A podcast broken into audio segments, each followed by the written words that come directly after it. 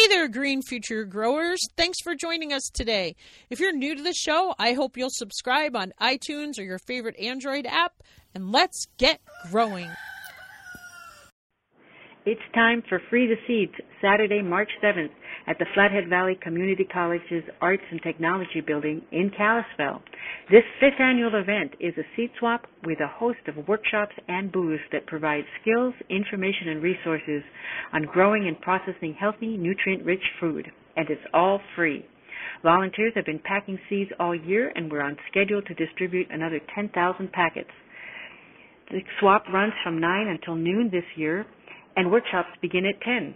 K through 12 teachers get OPI credits for attending workshops, and kids ages 8 and up can enjoy activities offered by Glacier Children's Museum. Our theme this year is recovery, closing the waste gaps in our food system, and we will have four community conversations on this topic. For more information and to see our schedule, go to freetheseedsmontana.com or visit us on Facebook. Come on down. We can't wait to see you. All right. Welcome to the Organic Gardener podcast. It is Friday, February 28th, 2020. And I am so excited because I have a listener online who signed up for something, somehow got on my email list and sent me an uh, email telling me that she's a new listener who's been gardening all her life and um, in the last few years added fruit trees to her repertoire. And she, but this is the crazy part. She lives in northwestern PA and her garden is like 30 miles away in Ohio, a few blocks south of Lake Erie. And she's gardening. So if she can do that, we can all do something. And I it took me a little while, but I talked her into coming on the show and sharing her expertise. And so here from Northwest Pennsylvania is Cindy Ondish. Ondish? Sorry. Ondish. Yep. Ondish. Hi. Welcome, Cindy. Thank you. Well, go ahead and tell listeners a little bit about yourself. Oh, God. Okay. Well, the way this weird situation started is kind of involved, but I'll just say I, I've gardened like all my life. And where I live in northwestern PA, the I had a garden and it just over the years the trees grew up. It's we kind of live in amongst woods and my garden got worse and worse every year until the point where I could barely grow anything in it. And I would have tomato plants around my house, and we totally separate from this. My husband bought some property up in Conneaut, Ohio, where um, we keep a boat. So it's like a, it's really a boat garage. And then there was some, a lot next to it that had weeds taller than me. I mean, I get lost in the in these weeds. So he hacked them down um, with a sickle to begin with. That's how bad it was. And then we just started cutting grass. And he noticed one day when he was cutting grass that there was an asparagus plant growing up, popping up through the ground. So next thing you knew, long story short, there's where my garden is. It's all open. It's gets sun all day long. The ground is is like a gardener's dream. Um, I think the person who owned it before was friends with a guy who cleans fish. So they would dump all the fish guts, from what we're told. And it's just so fertile. And so it's like, there's my garden. I kind of resisted the whole thing for a long time, and I had a little bit of a garden, but it just got to the point where so nothing grows at my house because there's no light. And up there, everything grows wonderfully. So and we're there all the time in the summer anyway because you know go fishing. So that's where my garden ended up. Oh well that makes sense. And i live yeah. in a place i mean i drive 45 miles to work an hour every single day so you know sometimes you just have to commute and i'm sure western pennsylvania is very similar to our type of you know mountain uh foresty um place. So lots right. of golden seeds being dropped already, talking about your fertile soil, talking about light and how you can move someplace. So like is it like it's not your forest you don't want to cut trees down to make that space? Or you like the forest or like it's somebody else's land? Like i just have to ask that. I'm just curious. Sure. No we just like the forest. I it would be a lot of trees to cut down. And we've already we kind of cleared uh acre or so out of the woods to begin with to have like some lawn and whatever, which I, some of it actually I want to turn back to woods, but um, we really didn't want to cut any more down. And I and it was such a gradual thing that I was like, well, uh, you know, I'll move my plants up a little bit more so that they get a little more sun. And then, okay, I'll, I mean, I always had tomato plants around the house, but I tried to put like pepper plants around the house too. And I put stuff in pots on the deck. Um, and it was okay. But when I just saw the results I got up there, it just, I can't match that. So and I and think this there. is such important things for people to hear. Like, there's so many takeaways you can get from that. Like, you know, one, like again, like I said, it's your soil, but also two, like, don't fight your area. Like, find something that does work for you. Right, so, right. And I guess if I wanted to put, do raised beds, I could have moved them to another area, like right in the middle of the garden, right in the middle of the lawn, but that would have looked kind of funny. So um, this just worked. And it, like I said, it was a gradual thing. I just started growing a little bit and I was like, oh, wow, look how much, how wonderful this stuff grows. And then it just like expanded to, I can't hardly keep up with it, you know? And then we did the fruit trees. We added those. So yeah, there's a lot of work to do up there, but it's wonderful. So Cindy, like, how did you first get into gardening? Like, what what's like your oldest gardening memory? Like who were you with and what did you grow? Like wow. you were a kid or has it been since you were an adult? Like Oh, I remember you my like grandfather. Oh. I, ha- I came from an Italian family, so everybody grew tomatoes. My grandparents grew tomatoes in their backyard. My parents grew tomatoes in our backyard. That was the only thing anybody ever grew, which is weird. So, and we canned tomatoes because we ate a lot of pasta, of course. So everybody just grew tomatoes, and that's all I really knew. My grandfather knew a lot, and he came over on the boat from Italy, so he knew a lot about other plants and things too, um, which always fascinated me. But I th- don't think I had my my first garden until I was probably in maybe just out of college because you don't have space. You know, you live in an apartment and stuff. Um, but when as soon as soon as I had like space to have a garden, I did, and I was pretty successful just you know, by luck. I have a lot of house plants, so I have kind of a green thumb, I guess. But things just grew. I mean, I had a good place to grow them at that time too, so that oh, that helped. And then I just expanded and grew. You know, I grew corn. I grew, you know, just like a whole range of things that my family never grew, but I just wanted to experiment with all these new things. So, and it was so nice to be able to just feel like you can take care of yourself. I'm growing my own food. I don't need to go to the store and buy blah blah blah. I'll just grow it and then can it and um so yeah, I was kind of brought up with basically just tomatoes and canning and then I expanded to whatever else I could grow and can. You know, especially as I you know had my children got bigger and had trying to feed them and wanting to make sure I knew what I was feeding them. So I just canned as much as I could Awesome. So, do you want to tell us about something that grew well this year? Oh my God. My, I was like head over heels in love with parsnips. And when I was growing my garden at home, I always had really good luck with parsnips. And I just didn't know why. But in retrospect, I know now my garden was so clay, so, so much clay, even though I tried to work lots of different things in it um, but the clay held in the moisture, which is what the parsnip seeds need if they dry out, and they're so tiny little things. That once they dry out, they're dead. So we, I had an old timer that gave me, you know, seeds and was telling me, teaching me how to about how to grow parsnips because I'd never even eaten a parsnip in my life.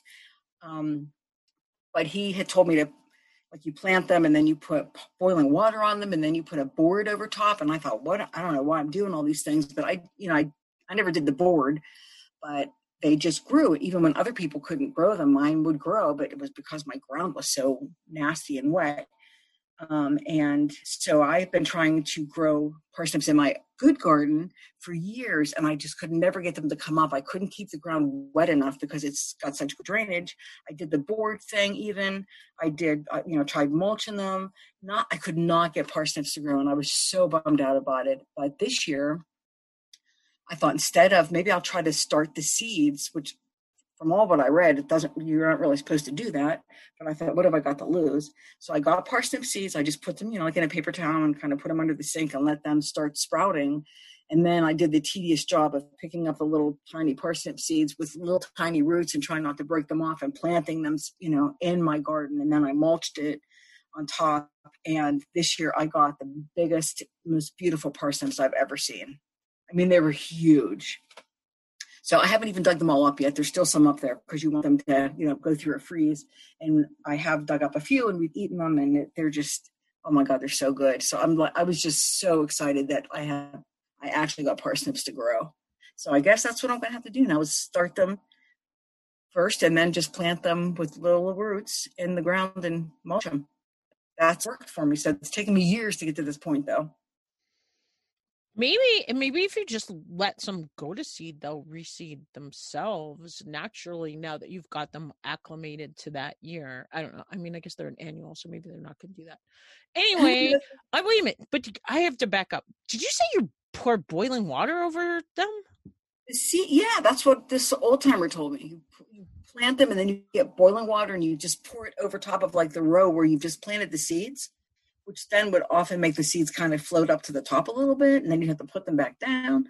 But because a, some kind of a waxy coating, he said, on outside of them, and they has to get through the coating. So, yeah, that's what I did for like a number of years. And like I said, at home it worked, but it worked because my ground was so wet and it didn't drain, and that's what they needed. They, and, but you know, where my new garden is, it's drains like beautifully, and so it just didn't stay wet enough for them.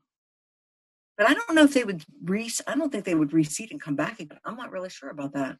Yeah, I that's probably not right. That I don't know what made me think of that. Like I'm thinking of like calendulas, but like carrots don't really do that, do they? And like beets and stuff like that. I don't think they do either. Um but uh but the seeds might be better seeds if you save the seeds like you would save a carrot seed or a beet seed or something um, what was hmm. the other thing I was gonna say? I think it's so interesting that you never oh I had a parsnip and I wonder if listeners are gonna go out there and like be like, this is a challenge. Like it's making me think like this is a challenge. Like I would want to try to do it just to see if I could get them to grow. Um because yeah. it just sounds like I don't know, like a fun type of experiment thing. So mm-hmm. I love parsnips. We don't grow parsnips. I guess Mike must not be a parsnip fan or something.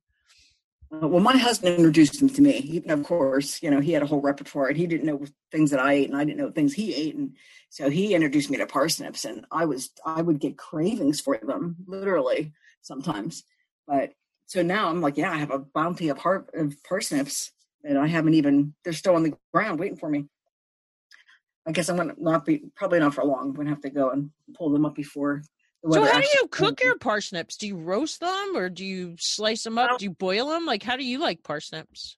We started out um my husband cooks everything starting starting with a stick of butter. So he would put butter in the pan, just cut cut them up in like like not slivers but like long pieces and usually we cut out the center. There's like a bitter center to a parsnip.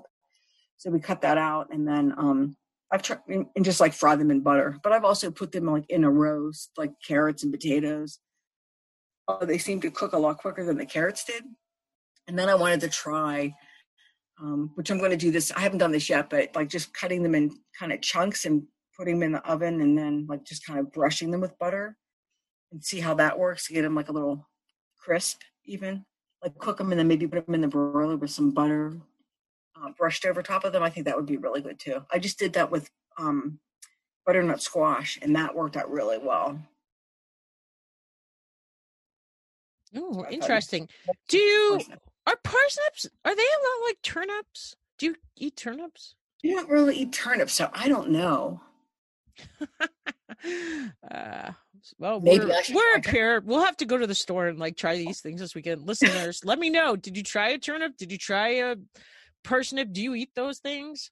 So cindy you're just dropping golden seeds like i knew you would from the minute i got your email. I was like cindy has to come on the show. I'm sure she's got tons of stuff to share with us. So oh, what's something you. are excited to do different next year? Um well i definitely want to do my parsnips again. I think um excited to, I think I'm just excited for the whole garden. I'm going to try to minimize my tomato planting though, because I get a little crazy about tomatoes and end up with so many that I hate at the end of the year to have the tomatoes like rotting on the plant and stuff. But I need to, I guess I'm going to do some trellising, which I've done. But last year I got some of that um, fencing that they use, like, you know, that orange fencing they use whenever they're doing like road work or whatever to keep people away. Sure. Well, I went, I went to one of those big box stores and found that and but it was green. So I thought, oh, this is cool because orange would be really obnoxious. So I got a roll of green, it's like plastic fencing because I just wanted to do something on this cheap. And I put up posts and then I ran the fe- ran that plastic fencing along. It was like kind of like a big giant U. And I put tomato plants. I planted them there so they could grow up through the fencing because I've been using stakes, but you know they go crazy. They go they're all over the place, and the stake's never big enough. So um, I just kind of let like wove them through the fencing as they grew, and it worked really well. And then I have a like a beach umbrella. Um, mm-hmm. So when I would go out and work in like weeding, or you know, I would take a lot of the like shoots off of the tomato plants to thin them out and stuff. So when I'd be out there working on that, I would take the beach umbrella and it actually would set between the two um, rows of fencing that I had for shade. So I didn't have to like sit in the sun and work and like like my people laughed at me, but it was it was much more comfortable, you know. So I could like move my shade wherever I was going. And actually I would take my beach umbrella and like put the just like stick it in the ground other places where I was working so that I could be in the shade. But this way I could just kind of move it down along because it was probably I think oh, that's maybe, genius. It was like maybe 20 feet long and maybe three feet wide. So it was just like wide enough. I didn't realize this when I did it, but it was just wide enough for that beach umbrella to set in between. So I just took I just took the top part of the umbrella and just like set it there and moved it along with me, and it was beautiful. So I'm going to do more so of that. Did I, wait, did I miss something? So the fencing is purely to provide shade for you, or was there something else the fencing was for? No, the fencing was to support the tomatoes. Oh, right. So instead of using a post for the tomato plant, I could wind it through the fencing so awesome. that it would, yeah, and then and then I could go in between because, like I said, it was a big U, like a real long U. Um, just because I didn't want to cut the fencing at the end, that is really the only reason. But then I put cucumbers at the end of the fencing, and they grew up the fence, and then I had tomatoes on either, you know, on either side of the U, and then I could just go in the middle and then yeah, use my beach umbrella there. Worked out really well. I think that is pure genius. Um, so you're solving two problems at once, and you know, finding something, um, you know, and just like giving it another use. So I was going to tell listeners that um, the uh, who are the fencing people the deer fencing people that i have talked to have told me that my listeners could have a 10% discount. I'm trying to see is it deerbusters? Deerbusters.com use code fences for 10% off for our organic gardener podcast listeners. So if you do need some fence i have done a couple of interviews with those guys. Um and that's like our big priority here this summer. Like when i was working on the organic oasis masterclass and we talk a lot about garden goals and that um i asked mike what are your big goals and he his biggest goal is to fix our fence because we have a lot of fencing here um and it's just he put most of it in in 2005 so it's 15 years old and wow. just it needs some and we had this grizzly bear attack on our chicken house um last fall and that chicken house, I mean, he built that like years ago, but this grizzly bear must have been huge. I still like picture him all the time, like oh what this giant bear must have looked like. But there was like I feel so bad because there was a thing article in the newspaper and the Fish Wildlife and Parks people or Lincoln Electric. I can't remember. They were like the only thing to stop the grizzly bears from getting your chickens is electric fencing, and we were just like, oh yeah, right. You know, we've had this chicken house for all these years. I mean, the chicken house has been there, I think, since 2000, if not before that. We've had chickens for a long time. We've never had a problem. And sure enough, that grizzly bear came, and we have one chicken. We had, um, and it was like last year was the first spring we actually had a chicken have babies, and there were like five cute little chicks, and I think we had four or five chickens and a rooster, and there's one chick managed to survive. That showed up like after a month. Like we thought the grizzly bear got all of them. Wow. So I feel really bad, but yeah. So he's got to fix like this bear like shoved like the um from the roost like a what is it like a lodgepole pine that's like the diameter i'm like trying to make it with my fist like maybe a three inch diameter right through a plywood wall like he lifted the roost up and like w- and, and poked a hole through the wall and mike like i don't even think he can get it out of the wall like it's so stuck in there like that's how big this bear was and he just just so the one chicken we do have like has free roam of everywhere like she's not fenced in so we can't get a new one until he fix because I feel bad she's all alone down there. But anyway, yeah, our crazy story with the grizzly bear, which I'm so bummed I didn't get to see. But yep, he was here, made the way through our neighborhood. Yeah, well, we live in grizzly bear country or bear country anyway. Um, so tell us about something that didn't work so well. Like, was there something that didn't go the way you thought it was gonna last year? Um, actually, this last year, yeah, for some reason, and I don't know why, but my Brussels sprouts just did not grow. The plant grew beautifully, but I didn't get any Brussels sprouts. And I don't know if it was because it was so wet. I really don't know. They're, I mean, little teeny. I got little tiny Brussels sprouts on there, but they were not like tight heads, you know. So, and I had a Do few. you usually grow Brussels sprouts? yes, And they usually come up, and then just last year. Hmm, yeah. Interesting. Yeah, and I had them in two different spots, and I they were kind of you know on the we have a big giant mulberry tree, and so it shades. It's on the west side of the garden, so it shades it in late in the afternoon. So I try to take my like you know the cold, more cold weather kind of plants like Brussels sprouts and plant them where they'll get the shade, so they don't get too much of the hot afternoon sun. So that's where they were, and I don't know, they didn't, they just didn't produce like hardly at all like I said, the plant was beautiful, got big and got lots of leaves, but just didn't get any Brussels sprouts. No, one year I planted um, cauliflower, and the plants grew beautifully, but we didn't get any cauliflower. And then a friend of mine was googling something, and she said, "Oh, "You can't plant cauliflower where." I'm sorry, I can't even remember what what it is. But if you follow cauliflower with you know or cauliflower follows like another plant that you had planted it won't grow very well like you have to watch how you rotate things it just like blows my mind sometimes i can't keep all this in my head to try to make you know make sure my garden you know that i don't do that I'm kind of shooting yourself in the foot but we figured maybe that's why my cauliflower didn't grow but someone told me that a good rule of thumb is if you plant a root crop the next year, plant something that grows above ground. And if you're, you know, doing the above ground stuff the next year, grow a root crop. So I kind of use that in my head because there's so many other things where like you shouldn't plant this after you plant this because of different bugs or whatever that you can get. So, and like last year I actually started planting flowers in my garden too, just so like bright, brightened it up, and it also to help bring the pollinators in. So maybe that'll help, and uh, you know other bugs that might eat all those things that eat the things that I want to grow.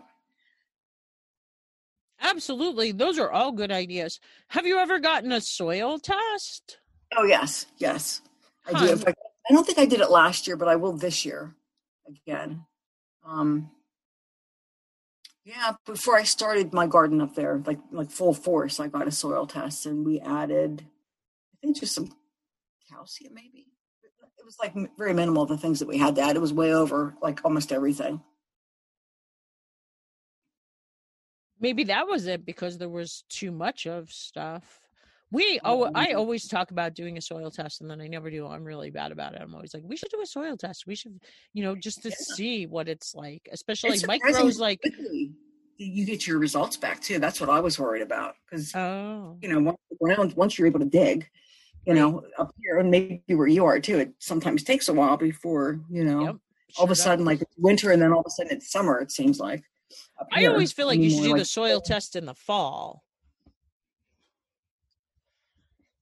Yeah, that's that would be a better idea, I guess.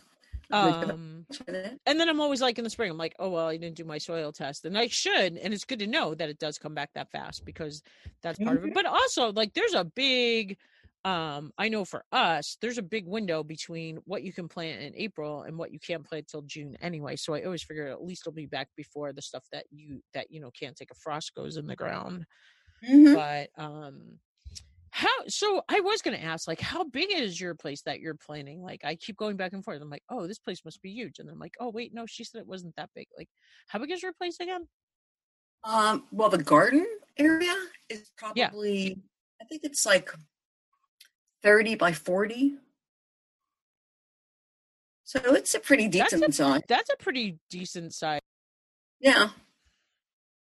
I like the idea that you're mixing in flowers and things to help it um bring in the pollinators and those beneficial insects that will eat some of those other Right. um, Plus, it's just kind of nice when you're there working in the garden, like, oh, there's a bright red flower over there. You know? Although sometimes, like, oh, there's a tomato. No, it's not a tomato. It's a bright red flower. And I a tomato. You know, that happened to me last year. Mike always likes to put marigolds and nasturtiums in with his tomatoes for um bringing in like companion planting, bringing in the beneficials and things like that. And then I always think they smell good. I think they smell good, but I guess that's the whole thing about the marigolds is the bugs don't like them that eat your plants, so that's why they work well that way. Um and then I'm big on herbs. Like do you grow basil and oregano being an Italian and all those kind of herbs and garlic and onions and things like that? Um, yes, I, I haven't had a whole lot of luck with onion. Well, I mean, I onions I've tried. I haven't really, you know, I haven't had a whole lot of luck with that. But I do grow basil. Um, I don't really use a lot of herbs, but uh, I garlic. Yeah, I started growing garlic a few years ago, um, and that's a whole education needed there just for taking care of it. Just for you know, once you once you uh, harvest your garlic to you know process it i just like google you know how do you do this and watch like youtube videos and you know check out the edu websites and you know for how because first time i grew garlic i just pulled it and then took it and i didn't dry it or let it you know um, sit at all. I just so the the stuff i initially used them was good but then it all rotted you know? So like oh, that was a waste. And then i think this last year i think i aired it for too long and a lot of it you know was dried up by the time i went to use it again. So i still have some but a lot of what i you know painstakingly grew not that it was hard but it was just like my garlic you know and it's all like crumbling so i have to learn that end of it it's easy to grow it but then you have to know how to take care of it after it's harvested so that's my my learning curve is pretty sharp there.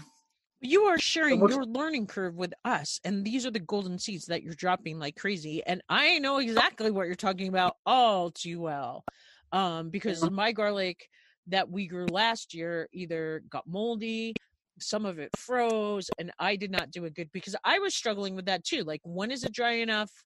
to be considered dry like you know ready to like you know like the stuff that you would buy in the store like when is it too fresh and when is it dry and then i didn't do a good job of um separating it enough and so it kind of like clumped up together that was a big mistake i made Mhm. um and yeah and fresh garlic it it didn't seem too hard for mike to grow it seems like he's been growing it the last couple of years my friend theodore finally gave him some bulbs to try and they've been growing great we get like a white one and then there's a purple one Mhm. um that are both really good and so it's been fun to have our own garlic and onions um because Yeah. there's nothing like fresh onions from the garden as compared to even what you buy in the store i think Mhm.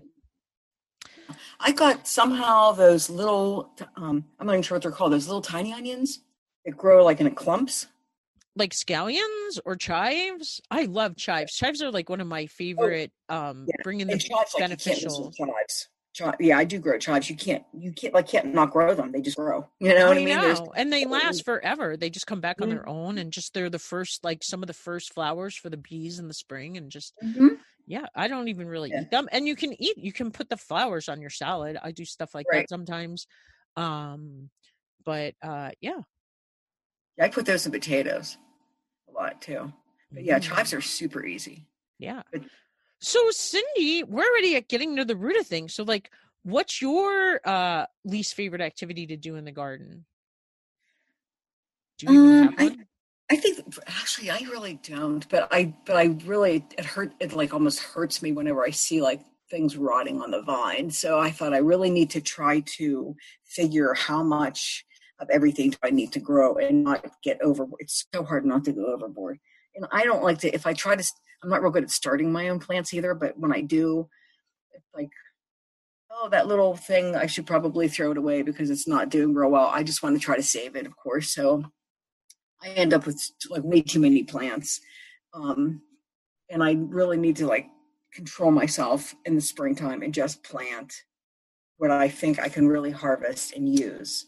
Or, you know, I mean, I give stuff to, you know, family and friends too, but I just hate to see things rotting and not being able to go to use. Or I'm going to find a food bank or something. But um, I've had mixed results with that so far. I have tried that in the past.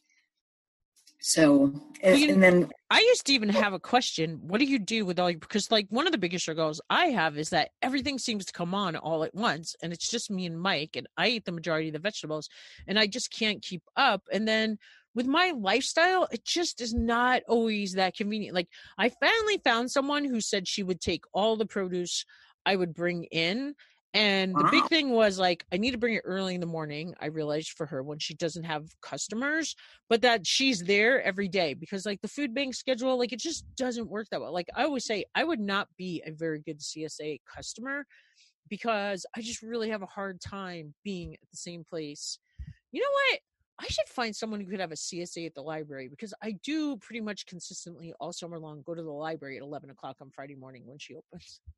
That's what i need to like mix it like put it with a different habit that i already have that i'm built into because that is the one or Yeah, there you Saturday, um but yeah i really struggle with that. The farmers markets just don't seem to work for me like our farmers market in eureka is like wednesday night at six o'clock and um it's a hard one for me to get to and then uh yeah so i can totally relate to all those things you're saying so Yeah. on the flip side what's your favorite activity to do in the garden um, harvesting, of course, um, and not really it, like with my fruit trees. I absolutely love to prune.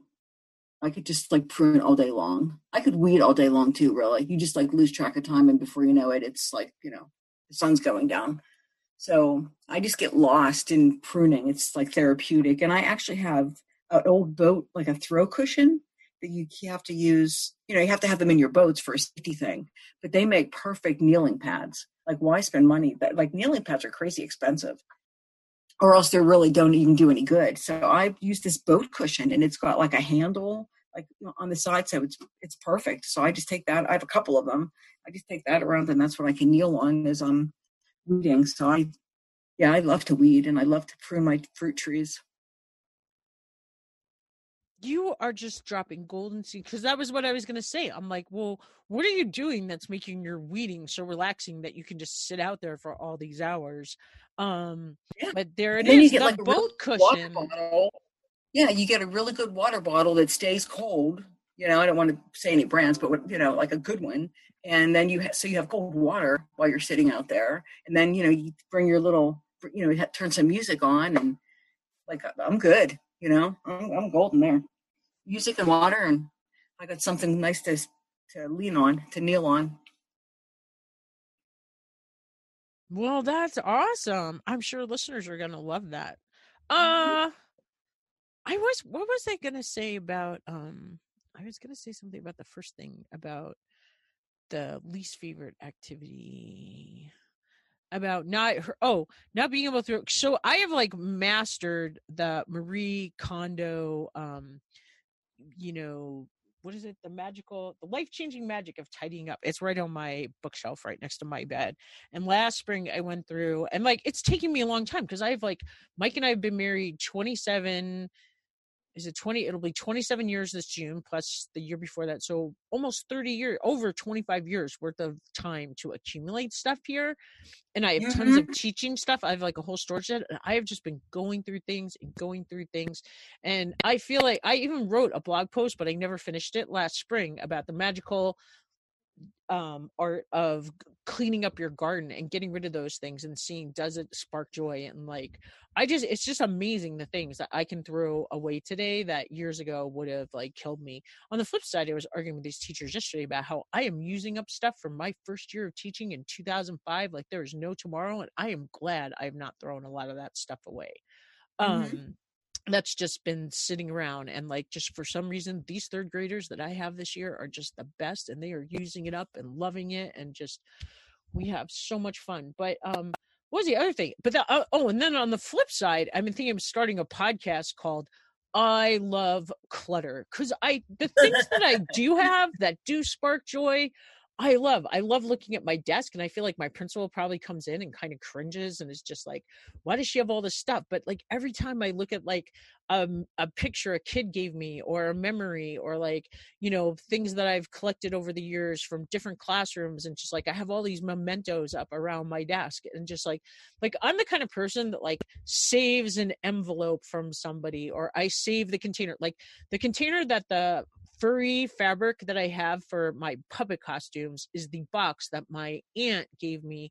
It was from William Sonoma, and she gave us like these plates for our wedding. And so every time I open the box when I'm doing a puppet unit, I think of my aunt and how sweet. And like the box has even lasted longer than even I think I only have one of the bowls left.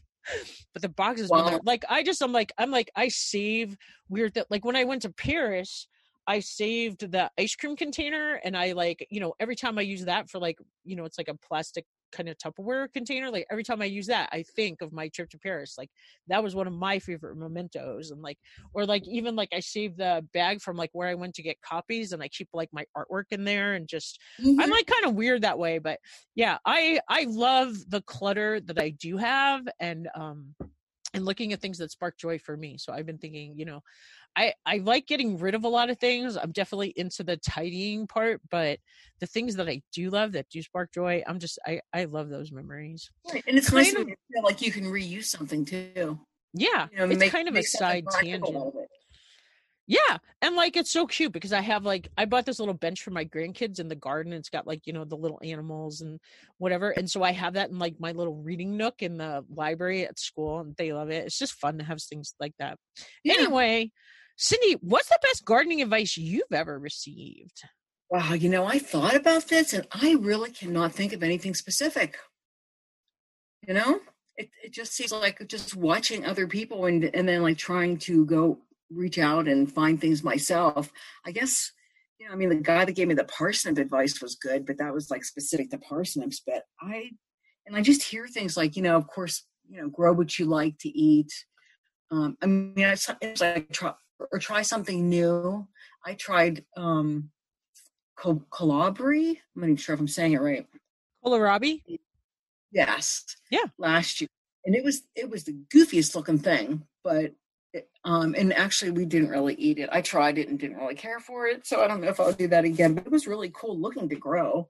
So, but I couldn't really think of any like specific like gem that I'd, you know, received from anybody, but I just tried to I mean, you just, I mean, gardeners are just such awesome people. You know, you just, gardeners always want to share and help. And um, so just like just sitting here talking to you, just talking to other gardeners about what worked for you and how did you do, you just, there's always, you know, good advice that you get or something new to try or, but I couldn't really think of anything specific, like one thing. There's just so many things, I guess.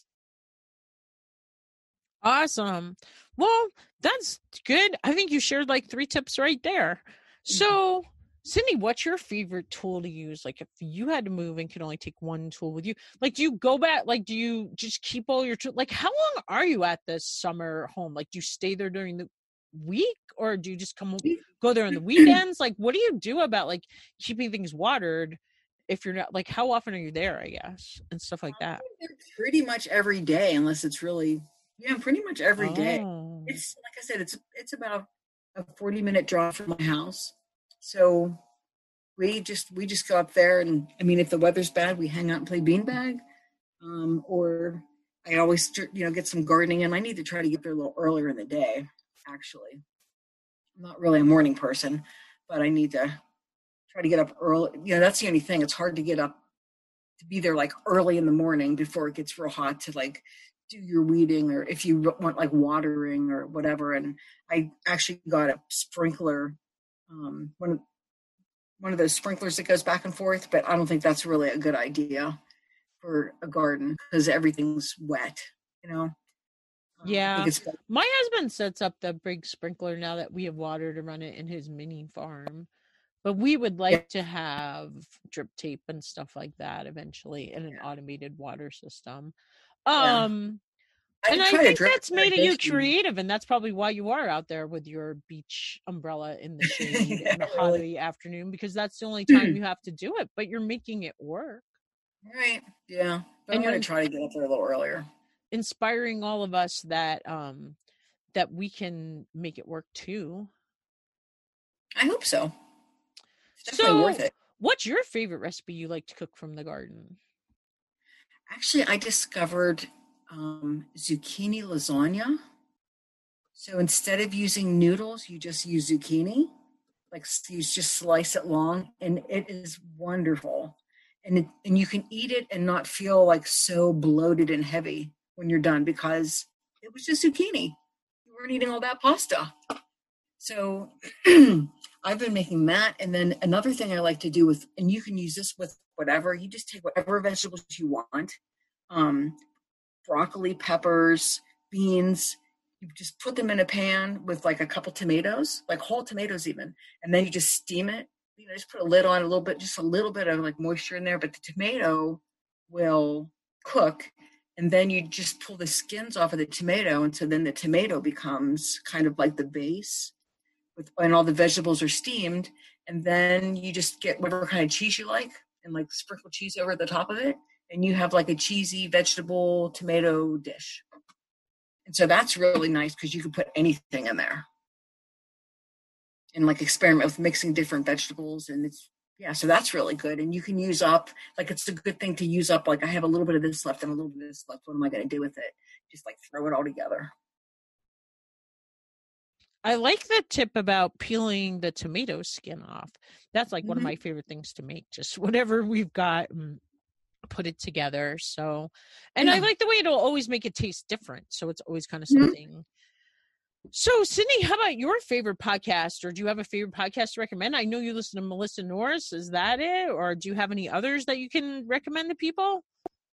Oh yeah, actually, I there's a Joe Gardener podcast, which and he also has a TV show, um, and does a show on the PBS channel um, every Saturday. But he's got a really good podcast, and it's like an hour long, so he can really get into a topic. Um, and that's just Joe Gardener. Um, well, his name is Joe Lamp'l, but it's I just like Google Joe Gardener Gardener in my podcast, you know, tab um, or app. And then there's another one called You Bet Your Garden. And this is a guy named Mike McGrath who's out of Philadelphia, PA. And he gets he it's a call-in show. So you never know what you're going to hear, which is really cool about that show. But people call in from like all over the country and ask him questions about any number of topics and then he has like a topic of the day. So he'll get to the topic of the day at the end but the people will call in and you know in every now and then, sometimes it's like oh i don't really care so much about this question but every now and then you get like a gem in there. And um, he just answers like people's questions. I guess he was an um, editor of, of organic gardening magazine for a while too so so he's just full of knowledge so both so those are the two main ones that I listen to when I'm like driving or even at home working. Awesome. I interviewed Joe Lamp'l and I always feel like it, it, he's like cuz we watch his show on Saturday mornings. Okay. Um it's like having a celebrity like come right into my living room. Like he's just really? awesome. And uh, I should reach out to Mike McGrath. I don't think I have interviewed him, but that would be fun. Uh, oh yeah. Uh, pretty entertaining. Just I mean, just when you just to listen to him talk, he's very entertaining. Cool. How about a favorite internet resource? Where do you find yourself surfing on the web? Um, boy, well, I mean, Penn State has a lot of agricultural things too, so I look there. But I usually just anything that ends in edu. Um, you know that would you know that's more research based, I try to. That's where I try to gear myself towards. Cool. That's where I like to go too. Like um usually EDU will bring you up a extension service too. Right. Like right. uh how about a favorite reading material? Like is there a book or a magazine that you want to recommend? Oh boy. Um I go to book sales and just like come out with boxes of books about gardening. so um I had like the lasagna gardening book. That was I tried that. That worked out pretty well actually. I did that at home. Um you just like do layers and try to like on a raised bed. So um but any like gardening like organic gardening magazine um I don't really have a lot of time to read magazines. Those work. Uh, Those are great resources. Yeah. You know, I was going to tell you when you were talking about your favorite recipe is like I totally discovered zucchini noodles in 2018 too. Like, and I Mm. even put my lasagna, um, zucchini lasagna recipe in our organic oasis guidebook because yeah, it is amazing. And then this teacher I, I work with gave me a recipe for um they're like uh zucchini boats i think they call them and it's like it's almost like eating garlic bread and it's so easy it's like you sh- i want to say you just like melt a little butter spread it across cut the zucchini in half and i was amazed i had this really old super large zucchini this year that sat around forever and you know how usually you think, oh, I got to grate that into zucchini bread, and it was even like it sat around for so long, it was like turning yellow, and I was like, this isn't going to be very good. And I don't know, I just when I cut it in half, it was still really firm, and I just tried that recipe, and so I think he just melted butter, spread it on with like a brush, salt, pepper, and Parmesan cheese, and Ooh. just slide it in the oven for like like 15 minutes or something i swear it came out just like garlic butter even though i didn't actually put garlic in it like garlic bread it was so good and then um, the zucchini noodles like i bought a spiraler but the spiraler i bought was just horrible. It was so sharp i literally threw it in the garbage. Like that's where marie kondo is coming in Oh. where i bought something and threw it in the garbage like i was like this is so sharp nobody even wants it. And i knew it was just going to sit in my car before it ever got to a thrift store and i just like get this thing out of my it just it was not good and it wasn't wide enough for most zucchinis and it was just it kept cutting my hands like you had to twist it and it was just a bad deal so Uh, I listeners just got spiralizer too. I haven't tried it yet though. Um yeah but oh my goodness are zucchini noodles not the best i mean it's just like oh these are so good Mhm. and they managed to hold their shape so much better than i thought they would i thought they would just turn to mush but either the spiral zucchini noodles or like you said just layering slicing it layering it in that lasagna mm, it's Mhm. making me hungry too. Uh my we're already at my final question. Like this interview has gone so fast and so fun and we are right on time. It's 9.52 so i'm supposed to send prn a file that's between 53 minutes and 58 minutes. Like i just you've just been dropping so many golden seeds it's been so entertaining i know listeners are going to love this episode i'm so glad you decided to come on and reached out to me and we managed to make it work because my calendar thing is down right now and like a couple other people have said they would do it but because i'm just like well, I only have Friday or Saturday mornings. Tell me a time. It's been you're the only one who's managed to make it work. so um anyway, Cindy, if there's one change you'd like to see to create a greener world, what would it be? For example, is there a charity or organization you're passionate about, a project you'd like to see put into action? Like what do you feel is the most crucial issue facing our planet in regards to the environment, either locally, nationally, or on a global scale? Well, let me start. Well, my my charity is Arbor Day. Um, you know, plant trees. We need to plant trees, and um, boy, and just try to not use so much plastic. Um, it's really hard not to use plastic. I've tried to like at least minimize plastic use, and I hate how things are just so throwaway. Like you used to go and fix your shoes and go to a shoemaker, and now you just throw them away and get something else, and it's cheaper to buy something new than to get it fixed, and that just is backwards. But I'm I'm not quite sure how to fix that. I mean, I do try to get my I do actually have a shoemaker that works out of his house, and I try to use that. Um, I try to reuse whatever I can, but um, globally, I think we really need to concentrate more on like our environment and climate change and take it seriously. And everybody got and vote and like vote climate. And because uh, it starts at the top, you know, they have to be working on it too. We can do our own little thing in our own little place, but it's got to be a lot more of a global effort. And, you know, right now the United States is kind of lagging as far as that goes. We need to change that. But, um, yeah, I'd say like, yeah, plant trees that's we need to all plant trees and and even lawns. Um, so many people. I just heard recently on one of these podcasts too that there's more lawns, acreage of lawns in America than there is if you combined all the national parks. There's more lawn. So if everybody took just even a small part of their lawn and gave it back to nature, or planted flowers, even or plant, you know, mer- or um, milkweed for the monarchs, or you know, something not grass, then we could really make a difference in our everybody could make a little bit of difference. And combined could be a big difference. So i guess that would be my one my other tip. Plant trees and take part of your lawn and give it back to nature Oh my gosh, Cindy, I love you. I'm so glad to hear all this. And this is part of why I changed the name of the podcast to the Green Organic Gardener podcast. And I just love my podcast so much. And it's hard to believe that I actually like tossed and turned the other night and thought, oh my gosh, should I close down my podcast? Like, should I?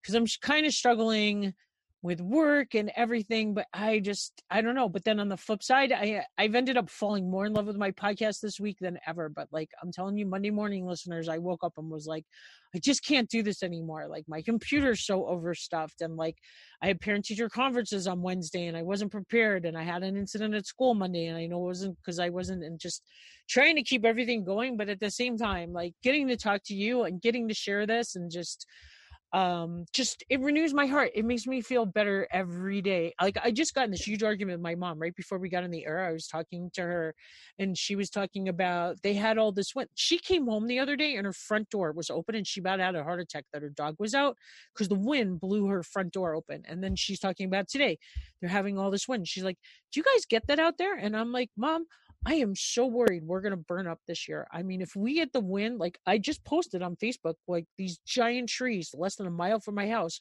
that blew over this year because we are getting, they call them like microbursts out here. Like, I mean, root wads that are, you know, taller than the truck of my car, way taller than me.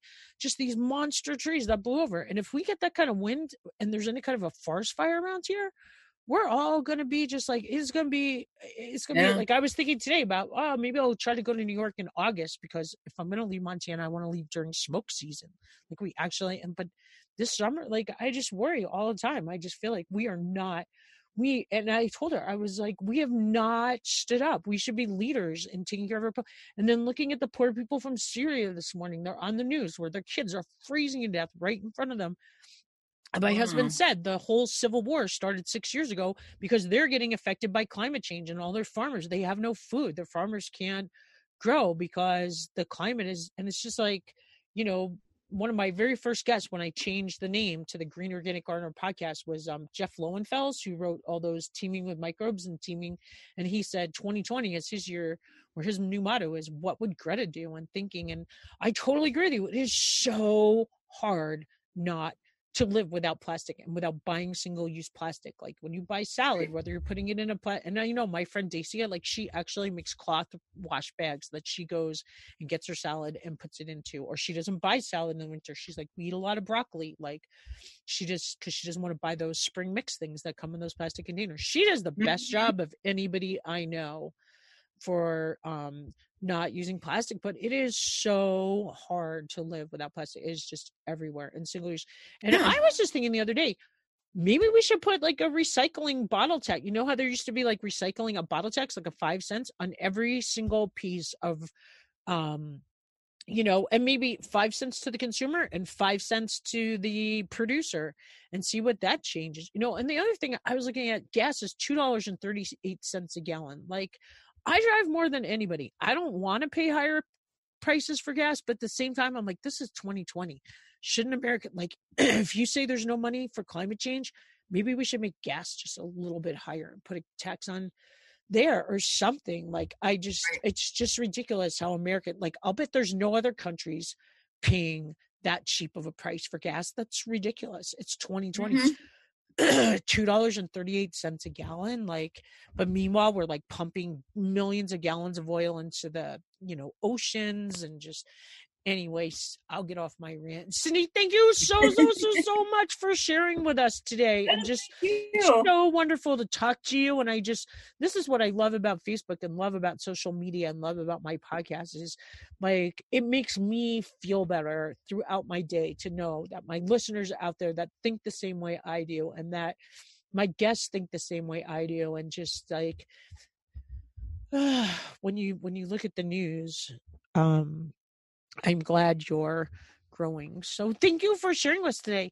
And I don't know, You're do you sure? want to say anything else? Do you have an inspirational tip or quote to help motivate listeners to reach into the dirt and start their own garden? Uh, not that you haven't shared like 20 zillion golden seeds today. um, I think, well, I, I think really scientific studies have even shown that like being out in green, being out in nature is really good for you. But I think you just go and do it and you feel better. It just you just feel like connected. So whatever way you can find to do that, whether it's growing like flowers, I, am like a little too practical for that. I grow, you know, go ahead and grow if you if you want to grow, but but like vegetables are is more my passion. But just grow whatever makes you feel good and whatever can connect you back to nature because people are getting away. There's a lot of people that like have never had a garden or have never even been in the woods. I mean, people in cities I've experienced where like they don't I, I just can't even imagine being so separated from nature. You know, people that would rather be in the house than outside. Like just go outside and feel that connection and you'll want to keep on going back. Awesome. Thank you so much, Cindy. And you have the most wonderful thank you, thank day. You. Thank you for sharing with us. Okay, I'm gonna. I'm actually not gonna shut off the recorder, but I will edit this part out because I forget with Zoom if I wait. Let me see. Master gardener too in in Pennsylvania, and although really like in name only, I the more you learn, the more you realize how much you don't know. But I, you know, the one woman that I had, we get seeds from Ernst Seeds. It's I think in Pennsylvania too, anyways, they she had peanuts, and I was like, oh my god, grow peanuts. Let's I'll try it. So I um, planted a bunch of peanuts, and I actually got peanuts, and I'm so excited. So I had my husband take pictures of me with my peanuts, you know, when I pulled the plants. So and they were good. They taste like better than like they have more of a peanut taste to them. They were small, but it, that was pretty exciting. So I'll, I'll look and just see because I have like. Were they hard to harvest? No, they were really easy to cut. You just pull the plant and all the peanuts are attached and then you like hang it someplace for a while to dry and um yeah, they weren't hard at all. I mean, I didn't they didn't all grow. I planted a bunch and I think I ended up with like three plants. So it wasn't like a lot, but I mean, each plant, you know, when I, well, I'll send you this picture. But yeah, they were like all these peanuts. I was so excited. I got peanuts and parsnips this year. Oh, I'm laughing and my mic's mic muted. I said awesome. Yeah. uh anyway, well cool. Well, thank you so much for sharing with us today, Cindy. And I will send you the link as soon as it's up, which hopefully will be I would like to say it'll be today, but it'll probably end up being like Monday morning. That's fine. like right as I'm walking out the door to school, I'm always like on Monday morning. Like Monday's my podcast day. Tuesday I read. Wednesday I grade papers. Thursday I'm do, or no Wednesday I do my job and my seating chart. Thursday I try to do a newspaper quiz for my kids before they go home, and then we have Fridays off. Like I'm at the like I tell my principal all the time. I'm like I've died and gone to teacher heaven.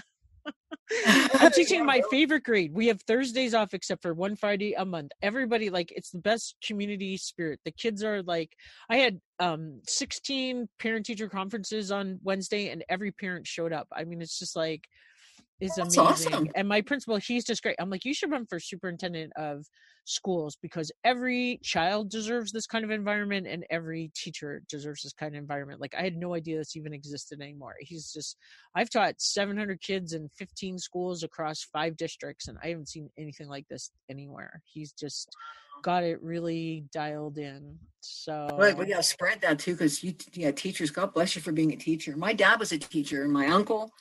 Um, but Well, my mom was a teacher and she made it look really easy, and it is not. I don't know if it's just the times, but at least the pendulum's starting to spring backwards, swing backwards, and like uh they're getting, you know, more into kids being creative again. But like my kids, they have music mpe specials um two days a week, and then the other two days they have library and either health or art every and they get four recesses a day. They have like a recess right before school starts. It's short, it's only like five or ten minutes. Then they have a Mhm. 10 o'clock recess, a lunch recess, an afternoon recess. They just like Wow. and he makes them go out. So let me tell you, these kids do not forget their snow pants or their snow boots or their gloves Mhm. because if they do, they still have to go out, but there's like just this very small amount of like black um pathway that they have to stay on. And then the other kids can go out and play in the snow. So you know what? They don't forget their snow pants or they just keep them at school their parents like you know and they don't forget their snow boots and they are they are ready for p and it's like amazing how just because he expects it they go out in all kinds of weather and they just come prepared for the weather and Mhm. um it just makes like the teachers you know we have time to go to the bathroom we have time to like think and prepare and plan and um and the four day school week i think also helps us get more ta like we have a lot of ta help like i only have one i was like come on you're kidding me i only have one recess duty for 15 minutes one day a week that's it i get an hour of prep time it's like crazy i'm like Whereas, because. I, you know, I know a lot of teachers like online. I'm in Facebook groups of teachers, and they all talk about they don't have anything like this. It's like amazing because when you have an hour, you can actually get something done. When you have 45 minutes, by the time you go to the bathroom and you clean up whatever mess is made, you know, your 45 minutes is like gone. But just that extra Right. 15 minutes, it's like huge. Anyway, Cindy, So the schools you are closed on Fridays where you live? just this school we no we go longer so this hours are the same somehow like we start earlier and we go longer but we're on a four day school week somehow. I'm always like this doesn't seem possible but he does he's done it. And then one friday a month the teachers have our pir time where we have to go for a meeting and there's no kids. They've only been mm-hmm. doing it for two years at the school that i'm at but it just seems like I, I it's hard to imagine ever going back the other way. Sometimes I miss it. I miss my kids. Like I'm like like already hundreds day is um next Thursday and then we only have 50 school days left at my district. Most districts have still have like 80 days left because they have Fridays, but nope, it's just at this one school that I'm at and just I Hmm. guess as they save so much money not running the buses, not feeding the kids, not Yeah. teachers and um well our salaries are pretty much the same like and we still get 14 sick days because they signed that part of the contract before they went to the four day school week so it's like but the one thing is you have to get your own sub so nobody can ever hardly like you have to be like on your deathbed practically to call in sick but you don't need to for the most part and just Yeah. um I mean, there have been a couple of days where I've been like, I really need the day off. Or there was one time where I was sick and they just, the staff kind of covered my class because we couldn't get a sub. But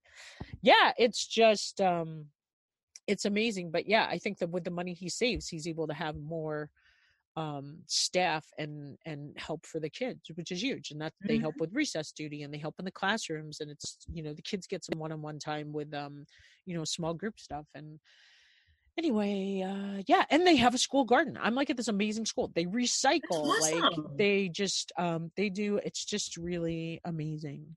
So anyway thank you so much cindy for sharing with us today and have a wonderful day. Thank you. It's time for Free the Seeds, Saturday, March 7th at the Flathead Valley Community College's Arts and Technology Building in Kalispell. This fifth annual event is a seed swap with a host of workshops and booths that provide skills, information, and resources on growing and processing healthy, nutrient-rich food. And it's all free. Volunteers have been packing seeds all year and we're on schedule to distribute another 10,000 packets.